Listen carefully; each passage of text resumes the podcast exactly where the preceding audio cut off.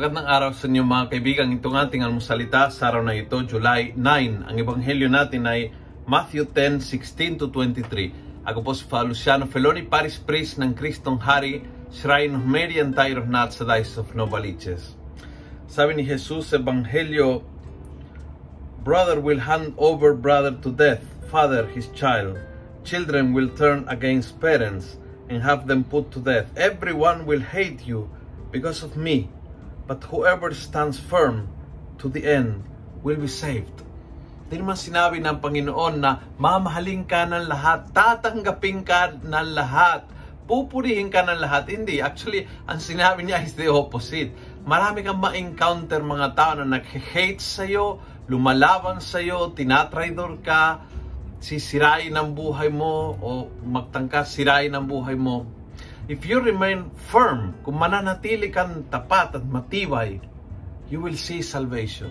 Pakikita mo na ang Panginoon ay to the rescue. Makikita mo na ang Panginoon ay may plan sa lahat ng bagay na yan. Makikita mo na ang Panginoon ang pumili na dumaan ka sa hirap para pagtibayin ang iyong loob and at the same time para kilalanin mo ang tao.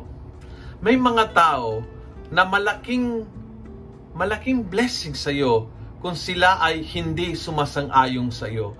Kung sila ay umuusik sa iyo, mapalat ka.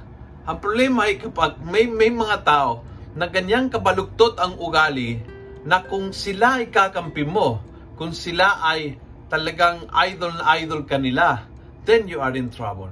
Because that means your values are a disaster. Your priorities in life are a disaster. May mga tao na uusigin ka sisirain ka dahil sa kanilang pagkatao na ay sirang-sira at balugtot. Kaya hindi po ang papuri, pasalamat, pagtanggap at pagmamahal ng lahat ang hinahanap natin, kundi gawin ang kalooban ng Diyos. And that will bring a lot of opposition, but that will bring salvation at yung pagliligtas ng Panginoon sa buhay natin. Kung nagustuhan mo ang video ito, pass it on.